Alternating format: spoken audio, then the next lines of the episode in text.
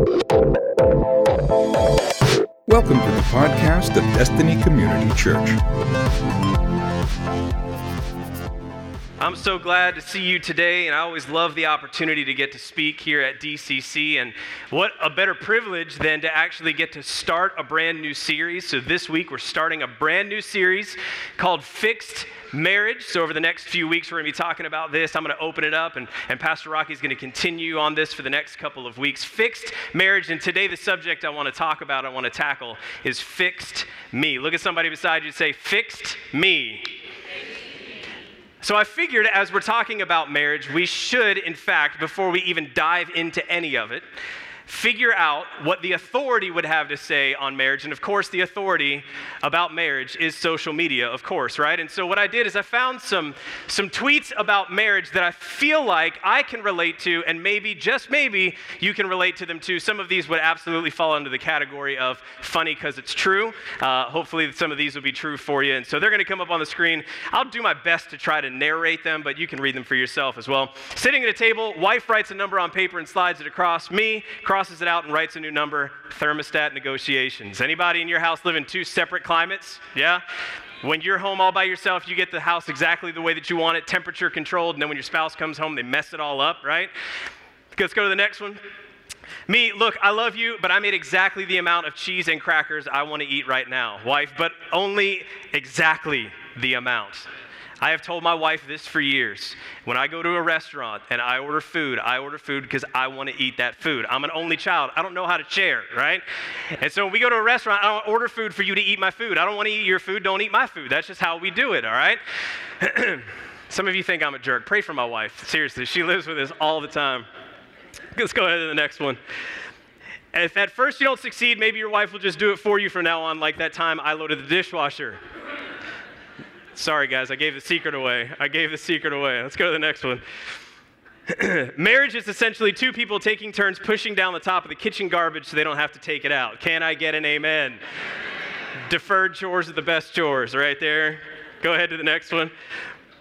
Uh, on Facebook, this is the status. Five years ago, I married my best friend, my soulmate. I love you. In real life, eat all the leftovers again, and I will end you a lot of the pain comes from food for me for some reason. I don't know why. I relate to the food stuff. Next one, and this is a discussion I guarantee every married couple in this room has had before. Wife, you pick dinner. Me, pizza. Wife, no. Me, tacos. Wife, no. Me, subs. Wife, no. Me, what do you want? Wife, it's up to you. It's up to you. It's completely your decision. It's up to you. I'm telling you, I've, I've said this before, I'll say it again. I'm going to make a million dollars because I'm going to open up a restaurant called I Don't Care, It's Up to You. And then that way, when you're driving around with your wife in the car and you say, What do you want for dinner? I don't care, it's up to you. You come to my restaurant. I will charge you a lot of money, but I will save you a fight. So you're welcome for that. Let's go to the next one. My wife wanted two kittens, but I'm the man of this house, so we got two kittens. Oh, man. oh, I'm not even going to say anything about that. Go to the next one. Tell me again how I unloaded the dishwasher too loudly when you were watching golf. Detectives will want to know exactly how this went down. There's like a like a low roar on that one, like it's funny, but it's really true. Like I've really thought those things. Let's go ahead. I was just about to do that chore that I see you're starting now. Marriage. Yep. How many of you have pulled that one before? And let's go on. Marriage is just texting each other, do we need anything from the grocery store a bunch of times until one of you dies. There you go. There's the hope of today. Marriage according to tweets a light way to look at marriage, but we really know that marriage is extremely important.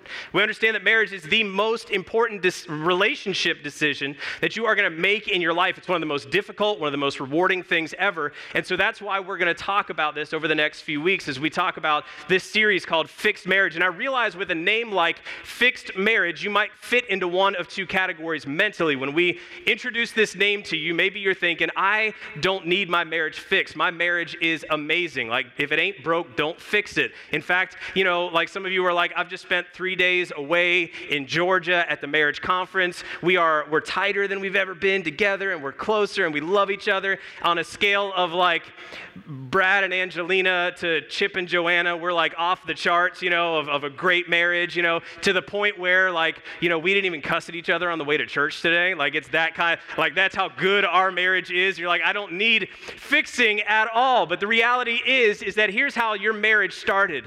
One broken person decided to commit to another broken person to live together in a very broken world. And so the reality is is that even if your marriage is fantastic, there are parts of your marriage that are you may not define them as broken, but they're broken. They need help, they need fixed. And so over the course of this series, I'm hoping that some of these truths that come to light are some things that you can apply to make your marriage absolutely the best that it can possibly be. But I also realize that there are some of you in the room when you hear this title there is a part of you that, that just has a glimmer of hope that maybe this will be the thing that your marriage needs to survive. Maybe you walked in here today and your marriage is absolutely on life support. Like there is there's there's not much going for it. You're at your wits end. And you're just you're just trying to figure out how how to make this work. You're wondering if you have anything left to give, if they have anything left to give, if this thing is actually going to make it or not. And the reality is is that if that's how you walked in this room today, I want you to know that there is hope. There is hope for you. There is hope for your marriage today because we serve a God who created, invented, arranged marriage from the very beginning. God's word says in Genesis chapter 2 and verse 18, as God is uh, already done creating so many wonderful things, and this is what he says it says, Then the Lord God said, It is not good that the man should be alone. I will make him a helper fit for him. You see, what we find here in the Bible is the first not good. Two chapters in, we find that everything else has been great. God created the heavens and the earth, and He said, It is good. He separated the land from the sea and he said, It's good. He made the, the beasts of the field and the birds of the air and then he said, It's good. He created humanity and he said, It's very good. And then he gets to the part where Adam is alone and he said, That is not good. So good, good, good, good, good, not good. We've got to do something about this. Because in our design, in our, in our created beings, we were meant to spend our lives with people. We were meant to live in community and sharing our lives with someone else. And so God created the institution, this idea, this creation of marriage. And if something is broken, doesn't it make sense to take that broken thing to the person who made it in the first place? And so there's hope in your marriage today because the God who created and invented marriage can fix your marriage this morning. I want you to know that. I want you to feel that hope. I want you to know that God can work in and through your life, in and through your marriage. I've been married for 10 years next month to this beautiful woman on the front row. That's an appropriate time to clap because it's impressive for her, not for me. It's impressive for her to stay married to me that long. 10 years, next month we will celebrate our anniversary, and, um, and it, it's, I love my wife so much. She's amazing. She, um, you know, I, I want to use the like cliche, she completes me, but I won't. Um, you know, but she, she pushes me to be a better man. I mean, she, um, she's an amazing wife, an amazing mother to our two kids. We got a six year old daughter, Riley, and a five month old uh, Lincoln. And when my wife contracted the pregnancy with Lincoln, um, um, about a year, and a, year and a couple months ago. Um, she told me this, and the story might divert a little bit from her version, but I'm telling you the truth. She'll lie to you later. Um, she said, Listen, during my pregnancy, this is what she tells me during my pregnancy, you're going to get fat. And I was like, wait, what? She goes, listen, you are not going to eat healthy during my pregnancy. I'm about to put on pregnancy weight. And so I'm not going to let you like maintain or at the worst lose. You're going to gain weight with me, right? And because I'm an amazing husband, I was like, okay, honey, you know what I mean? That sounds like a pretty good deal. And so what she did, she removed every healthy item from our entire house. Like there was no greenery to be found at all. It was all fried and baked and cookies and all of these things. And because I'm such an amazing husband, I ate it all. And so I gained quite a bit of weight, right? Which it, this isn't fair. And ladies, you're not going to see it from my point of view. So just go ahead right now, check out for like two seconds, okay? Man, it's not fair that women want us to gain weight with them when they get pregnant because when they have the baby, they get rid of that weight a whole lot quicker. Like if you've ever seen our son, like most of the weight was gone right away. Our son is huge, right? So, um, it's not fair. And so I tried to argue for just a second, but be honest, have you ever tried to argue with a pregnant woman about food? Exactly. And so I just gave it up and I'm like, all right, fine. So I started to gain some weight and clothes were fitting tighter. And I, that's, that's not a game that I can afford to lose. When you wear skinny jeans, the margin for error is very, very, very small, right? So, so I started, I started gaining this weight, and I'm like, you know what? I've got to, I've got to lose the weight. So I'm back on the wagon now, right? I'm trying to, trying to eat healthy. Because here's what I realized: I realized there are two ways to get in shape, right? There is the way of eating sensibly, like eating decent and cheating every once in a while, and then working out really, really hard. I hate that way. I don't like it. I don't like to work out. I don't like to run unless somebody's chasing me. You know, I just, I don't, I don't like, I don't enjoy it, right? And I know that you like fitness buffs and all you experts in the room are going to tell me all the advantages of why I should work out save it. I'm not changing my mind, all right? And so I know that that's one way that you can do it. The other way you can do it is just be extremely, extremely careful what you eat. Be very selective. You know, make sure that you're choosing things that will help, you know, like not a lot of calories and not a lot of fat. But here's the problem. Here's the problem. I am a child of the 80s. And so growing up in the 80s, like if you ate raisin bran for breakfast, that was health food, right? Like, and then wash it down with a Sunny D, and that's fruit juice. Like that's that's how we roll, right?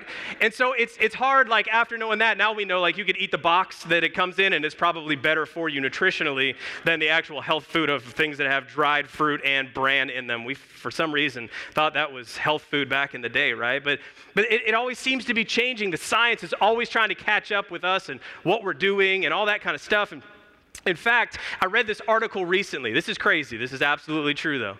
That if you eat a banana, bananas are supposed to be good for you, right? If you eat a banana, it breaks down in your. system. I'm seeing some of you shaking your heads, yes, like you already know this, all right? But I just found this out, okay? It breaks down in your system the same way, sugar wise, as a can of Coke if not worse for you because of the starch, right? So when you eat a banana, the way that your body process, it's like processes, it's like processing a can of Coke. So here are two things that I want to tell you. One, if you wake up every day and you eat a banana because it's a healthy option, ha, shame on you. Number two, uh, if you wake up every day and you drink Coke, uh, congratulations, you're a health food nut. So you're welcome for that. I don't know if I justified or demonized something for you, but it's crazy. Like, I want to eat healthy, I want to eat the right stuff. Uh, my goal is to be healthy, but sometimes it's hard because I don't know exactly what to do to get to that place. And I feel like a lot of us in our marriages, we're in that same boat. We want healthy marriages, we want things to go well in our marriages. No right minded person would stand on a stage or at an altar or in a barn or on a beach or wherever you got married and say all of the lovely things that you said back and forth to your spouse and tied a knot or poured some sand or lit some candles or whatever you did, nobody does that hoping for an unhealthy marriage. Nobody gets into this thing thinking, man, I hope that my marriage is all messed up. I hope that in five to 10 years, I hate my spouse. I hope that I live in an environment that I absolutely dread going home to every day. Nobody does that. We want healthy things for our marriage. However, sometimes we just don't know what those healthy things are. Sometimes we do the best that we can, but we're just not sure exactly what to do, what the prescription would be for our marriage to be healthy, for our marriage to not just survive marriage, but to really thrive in marriage. And I believe that God's word spells it out for us. I'm excited to get into this series because I believe that this is one thing, just a, a, few things that we talk about during this fixed marriage series that we can take, we can apply to our lives. And we can know at the end of this, okay, here are some of the things that I can do to have a healthy marriage. I'll tell you, this world needs to see some healthy marriages. Our society, our culture needs to see some people in some healthy relationships. And how great would it be if the church just decided, hey, you know what? We'll be the example. Hey, we're going to be the healthy relationships. Hey, we're going to be the marriages that stick it out and that stay together. Because we all know the stats, right? We know that just about half of all marriages end in divorce. We know that those are the statistics, and, and statistics come out all the time and update, but it stays around that level. It's a 50 50 chance. A 50 50 chance that a marriage that starts with great intentions is going to end in an ugly divorce. And that, those are crazy odds. Like we don't, we don't just go ahead with those odds in other important areas of our lives, right? What if I told you like the cereal that you love to eat? Maybe it is raisin bran, I don't know. But the cereal that you love to eat and you eat it every single day, that there was just a study confirmed that came out that said you have a 50-50 chance of getting cancer if you keep eating that cereal. What are you going to do? You're going to throw the cereal away. You're going to blog about how bad the cereal is. You're going to share posts on Facebook and everywhere else. Every person that you see, you're going to grab them by the shirt and tell them to throw it away, right? Like what if you get on an airplane and the, the, the pilot does his little uh, uh, you know, his little speech today, we're going to be cruising at uh, 14,000 feet altitude. And oh, yeah, by the way, there's a 50% chance we don't have enough fuel to make it to where we're going to go. So we're going to drop out of the sky at an amazing rate and we're going to burst into flames as soon as we hit the ground. You are going to run. You're going to get off of that plane. You're going to create a commotion if you have to. You're going to run across a tarmac. You're going to do drastic things to make sure that that is not the situation that you're going to put yourself in. However, however, why is it that with the most important relationship that we can enter into in our lives, we're okay with just saying, well, I'll just do what everybody else does in our marriage. Well, I'll just, I'll just follow the world. I'll just follow culture. I'll just kind of do whatever so and so's doing. I'll just kind of do whatever they're doing and then just hope, hope that we're on the good side of the 50 50. Just hope that maybe, maybe we'll make it. And marriage is too important to risk not doing some drastic things and not making some changes. And so, as we talk today, as we talk today about being fixed and, and our marriages being fixed, I want to talk about fixed me. I want you to look at somebody next to you and say, Today is all about me. Go ahead, say it. Today is all about me. For the next few minutes that we have here together today, I want to focus on ourselves. I want to focus on me. I want you to focus on you. And I'm not saying that when we talk about marriage, you need to focus more on yourself, like, hey, I need a spa day or I need a fishing day. Uh, I'm talking about us looking and really looking into our lives and being very honest. Let's take a very honest look inside of us. Let me tell you the easy thing to do when there are parts of our marriages that need fixed. When there are parts of marriage that need fixed, that are broken, the easy thing to do is to point out all the reasons why it's the other person's fault. That's the easy thing to do. The easy thing to do when you take an inventory, when you take a look at your marriage, the easy thing to do is say, well, you know, it's their fault because they did this, and it's their fault because they do that, or it's their fault because they are this way, or it's their fault because of their friends, it's their fault because of their family, it's their fault, their fault, their fault, their fault. And it's so easy to point fingers, and we get so laser focused on all of the insufficiencies, all of the failures of our spouse that we completely overlook the fact that we are not perfect, that we have things in our own lives that we are contributing to the brokenness of our marriage. Jesus said it like this when he was talking about seeing past your own insufficiencies and, and pointing someone else's out. He says this in Matthew chapter 7, verses 3 to 5. It says, Why do you see the speck that is in your brother's eye. We could substitute spouse in this passage of scripture for today. Why do you see the speck that is in your brother, your spouse's eye, but do not notice the log that is in your own eye? Or how can you say to your brother or your spouse, Let me take the speck out of your eye when there is the log in your own eye, you hypocrite? First take the log out of your own eye, and then you will see clearly to take the speck out of your brother or your spouse's eye. Jesus points us in this direction to refocus our really critical eye, which we all have, this critical eye, this judgmental mindset, this viewpoint. He takes, he takes it and he says, No, no, no, instead of looking at someone else's failure, instead of looking at someone else's fault, why don't you just turn the spotlight on your own life just for a moment? Why don't you look in the mirror and take a really good look at yourself? Because the reality is, we all have some things that we need to deal with. And yeah, as a spouse, it's easier to point the blame at somebody else. But what Jesus tells us to do is take the blame for what we're adding to that marriage to break it. He's basically, Jesus is saying, listen, there are some things in your life that you're going to have to own up to. And it is not exciting. It is not fun. It's hard to do with anybody, but it's especially difficult to do when it comes to your spouse because we all know the things that our spouse does wrong, right? We know that. We don't have to think about it. You don't have to, like, I don't have to say, okay, I want you to take the next five minutes and I want you to really think and pray about all the things that your spouse does wrong. No, no, you probably have a list already, right? Hopefully it's mental. If it's physical, throw it away because if she finds it, guys, it's done. Like, I cannot help you then. May God have mercy on your soul, right? But we have this, this list of things. We know the things that we would love to change about our spouse. Like, I want them to be more like this or less like this. We have these things that we want, and, and we kind of, you know, get fixated on that. I wish they would do this. I wish they would do that. I wish they wouldn't do this. I wish they wouldn't do that. You know what's funny to me is, and I find this in my own relationship, and it's probably true in yours too, is that most of those things that bug us or annoy us about our spouse are the things that we thought were cute and quirky when we first started dating. You ever notice this, right?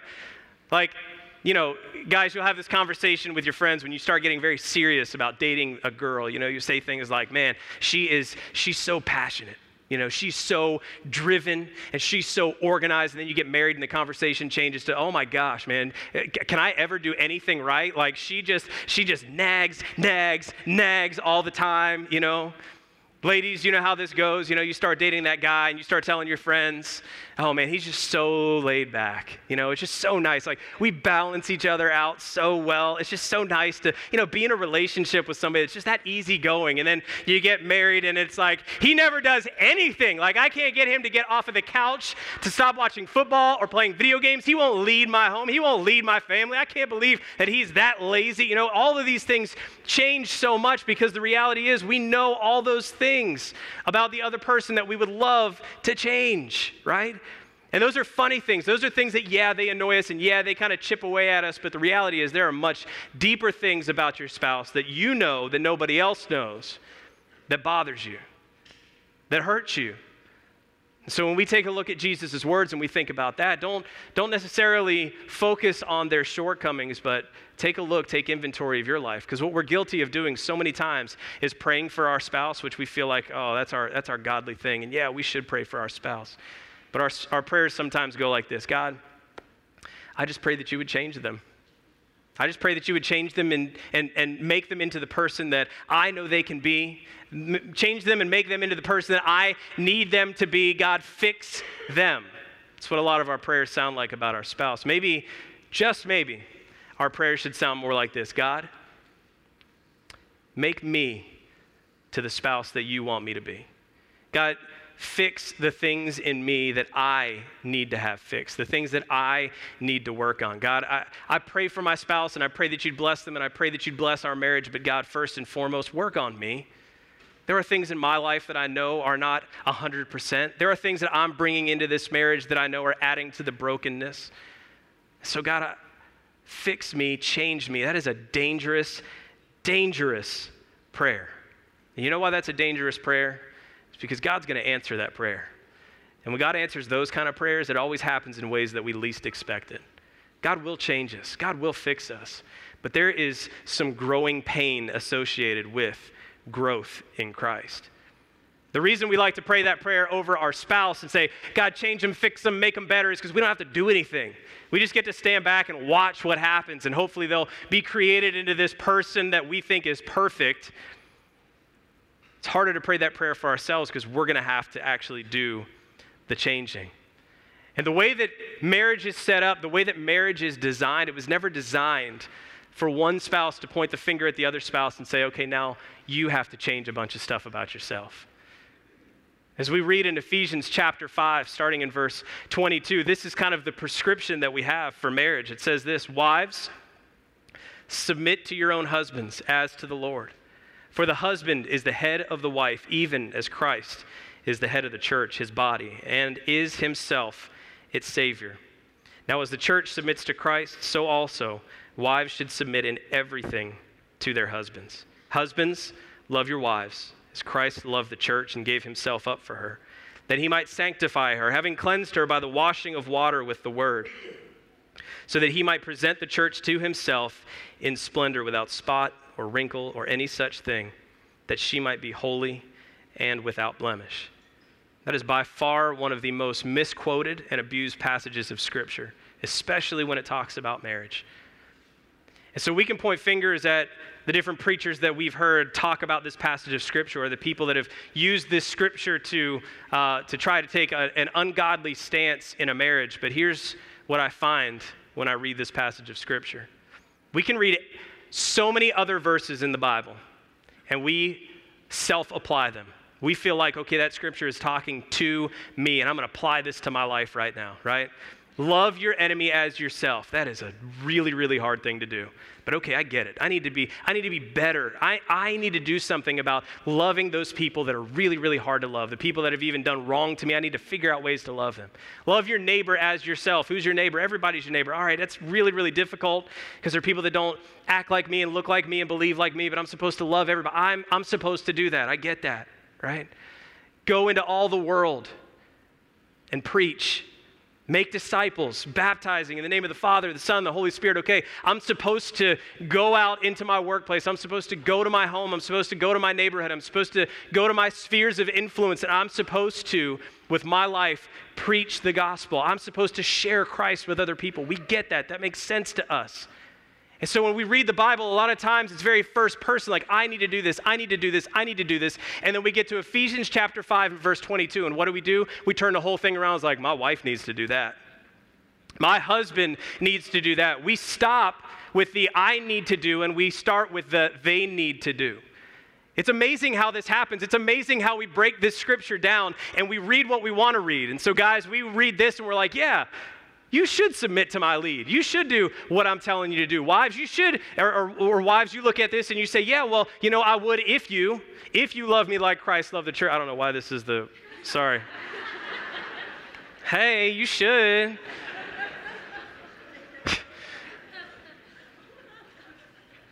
but why is it that we do this? Well, what if we just took a look at this scripture just for a second and you take out the opposite equation, right? You take out the portion of the scripture that has to deal with your spouse, and you just read the part that has to do with you. Just for a second, right? Just for a second, take out the part that has to do with your spouse, with your significant other. Take that out and just read the portion that applies to you. Men, you ready? It's going to hurt. Let's do it. Husbands, verse 25, love your wives as Christ loved the church and gave himself up for her. Husbands, forget all that whole like wives submit to your husband. Forget it. Put it out of your mind just for a second. Just for a second. It's the only time a preacher is ever going to ask you to forget about Scripture. But focus on this one. Love your wives as Christ loved the church. How did Christ demonstrate his love for the church? By laying down his life for us. Jesus proved his love for us in that he was willing to die, be executed, a painful death for you and for me. That is the kind of love that this verse is talking about, men. And this is how God expects us to love our wives. And most of us in this room, most guys, right? If you consider yourself a man at all, if I stood you up here and asked every single one of you in front of all these people, would you take a bullet for your wife? We would all say yes right? That's the man thing to do. That's an automatic, easy response. But not only did Christ give up his physical life for the church, for you and me, you know what he died to? He died to his own will. He died to the things that he wanted. He died to his preferences because it was his preference not to die like that. He even asked God if there was a way, another way that this could happen. And then he finished that prayer by saying, Not my will, but your will. Jesus died to his own will, his own preferences, his own wants for you and for me. And so, men, here's the standard that we have to live up to. Not just playing the superhero and taking a bullet for your wife.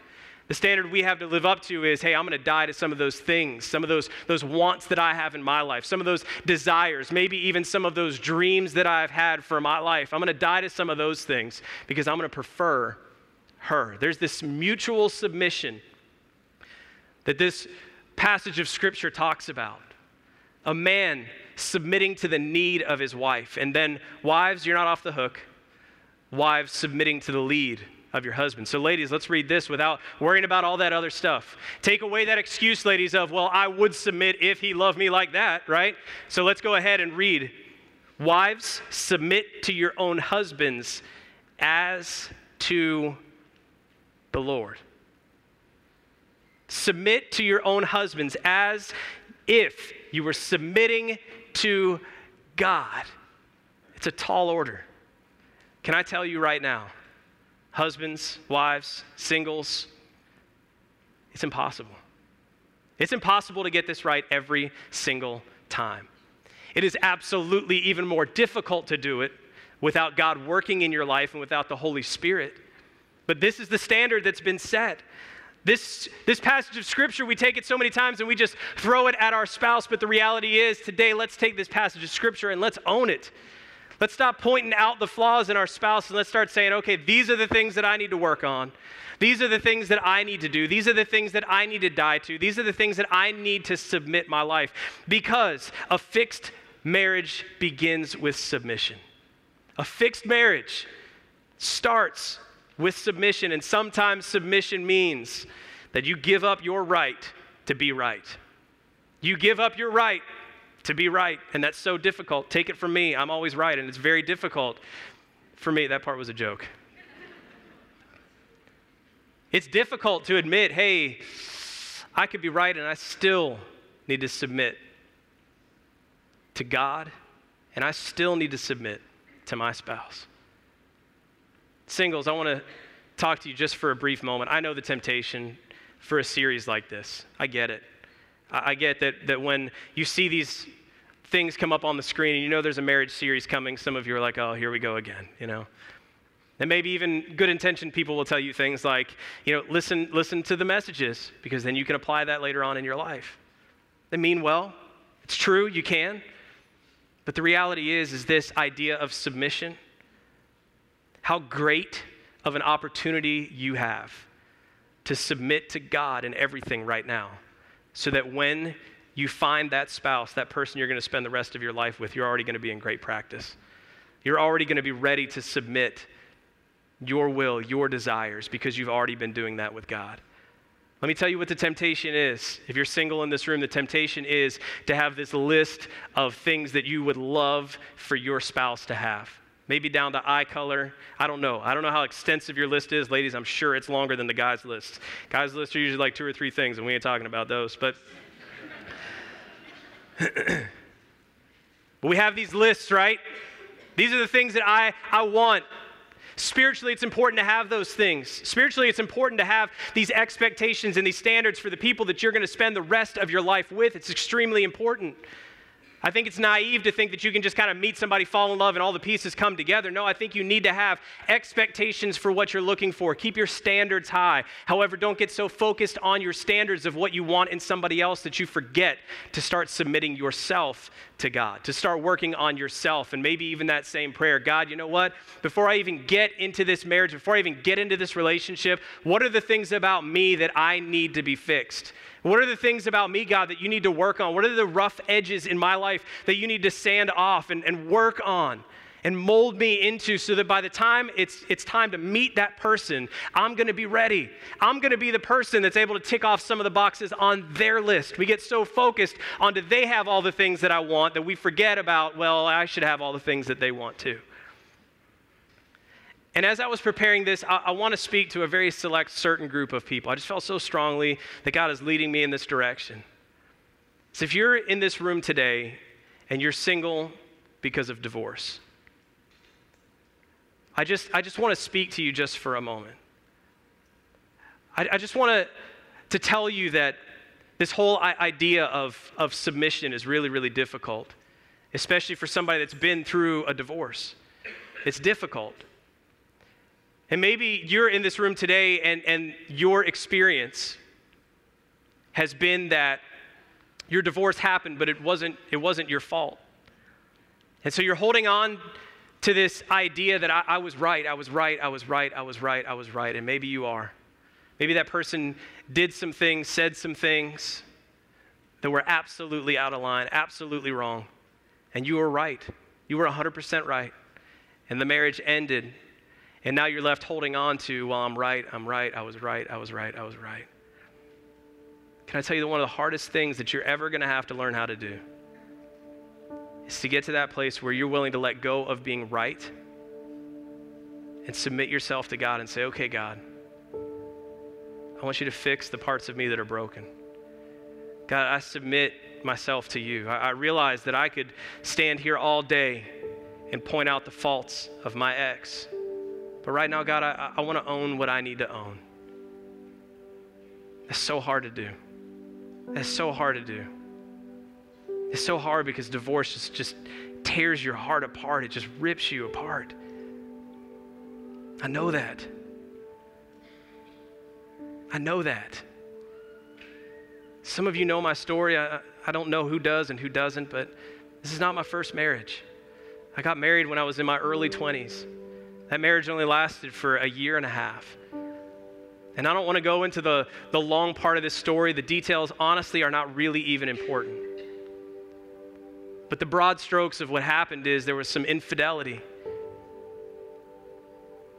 She was unfaithful. We decided to work it out. We decided to try and stay together. But there was a pattern that started with her infidelity, and it just continued and continued and continued. It got to a place where she was completely unwilling to even work at this relationship anymore, and so it ended in divorce. So I get it. I understand. I understand the pain. I understand the brokenness. I understand the low points that you experience in those kind of moments. But I can tell you from my experience, because I was, I was holding on to this, I was right. Like I was right on so many levels. I sought counsel from godly people. And I consulted God's word, and I, I was right, I was right, I was right, I was right. But I started to pray these dangerous prayers like, God, heal me. God, fix me. And as I started doing that, I started seeing that there was not just a finger to point in the other direction, but there were things that I did. If you put them on paper, they weren't as egregious, but what does it really matter? Some things that I did that I brought some brokenness into that relationship as well. I was a workaholic. I put, I put ministry in front of family I did so many things that, that if I would have not prayed those prayers, if I would have not submitted my life to Christ, if I would have not let go of being right and said, okay, God, what is it that you need to heal? What is it that you need to fix about me? Then I would have carried all of that mess into my next relationship. And we run the same risk of that. If you're divorced, are you willing to let go of being right? Are you willing to let go of that? Sometimes that feels kind of like a warm blanket, like you don't know any other feeling except to, to feel justified in what you had to do. But the reality is, is that you find true freedom when you finally let it go. You finally say, God, fix me. God, heal me, work on me. What do I need to do? What do I need to change? I can't change my ex. I can't change my spouse. I can't change my kids. I can't change my friends. I can't change my boss. I can't change anybody. Here's what I can do is God, I can work on the things that you want me to work on. God, I can be more like you in all the ways that you want me to be like you. And you know what's amazing in our marriages? You know what's amazing? Is how easy it is to forget that when God works on us, and we start putting the focus on our insufficiencies and the brokenness that we bring into our relationships, and God starts to heal us after we stop looking at all the mistakes that our spouse has made. You know what's amazing? Is that our marriages start to heal. When God works on me, He starts working on that marriage as well. Because we want to say they need to change everything, but the reality is maybe I need to change some things. Maybe God wants to work on me. I know this isn't easy to hear. I know it's not fun. I tell you, it's not fun to preach. But I do know, I do know without a doubt that it's what God wants from us. It's what God wants for us. That very first verse in Ephesians chapter 5 says this Therefore, be imitators of God. Be imitators, copy God. And that's what we should do in our marriages. We should love each other, submit to each other. Forget about the faults, forget about the things you want to change. Just say, God, change me, fix me. Because a fixed me means that your marriage is going to be better. Thank you for listening to the podcast of DCC. For service times and directions, log on to www.destinycommunitychurch.org. Thanks again for listening.